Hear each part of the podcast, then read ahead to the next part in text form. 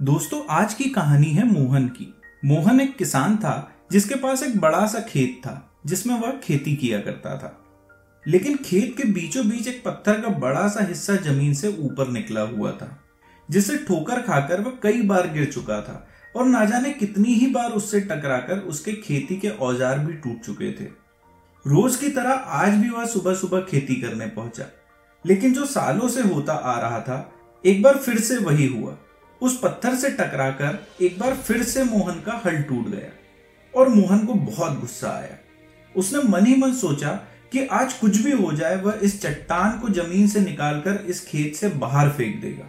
वह तुरंत भागा और गाँव से चार पाँच लोगों को बुला लाया और सभी को लेकर वह उस पत्थर के पास पहुँचा और बोला, ये देखो ज़मीन से निकले चट्टान के इस हिस्से को।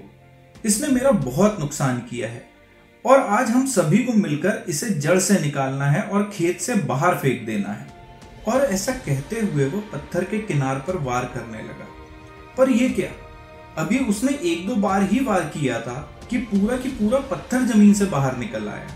यह देखकर उसके साथ के लोग भी चौंक गए और उन्हीं में से एक ने हँसते हुए पूछा, क्यों भाई, तुम तो कहते थे तुम्हारे खेत के बीच में एक बड़ी सी चट्टान दबी हुई है, पर यह तो एक मामूली सा पत्थर निकला।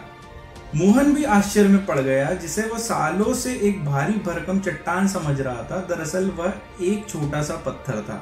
उसे पछतावा हुआ, काश उसने पहले ही इसे निकालने का प्रयास किया होता तो ना तो उसे इतना नुकसान उठाना पड़ता और ना ही दोस्तों के सामने मज़ाक बनता।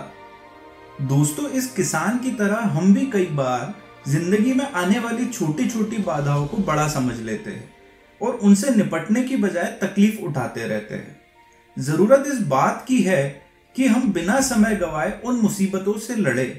और जब ऐसा करेंगे तो कुछ ही समय में चट्टान से दिखने वाली बड़ी बड़ी समस्याएँ एक छोटे से पत्थर के समान दिखने लगेगी, जिसे हम आसानी से बाहर निकालकर आगे बढ़ सकते हैं। तो दोस्तों, अगर आपको ऐसी शॉर्ट स्टोरीज पसंद आती है तो वीडियो को ज़रूर लाइक करें चैनल को सब्सक्राइब करें और वीडियो को ज़्यादा से ज़्यादा लोगों तक ज़रूर शेयर करें। Thank you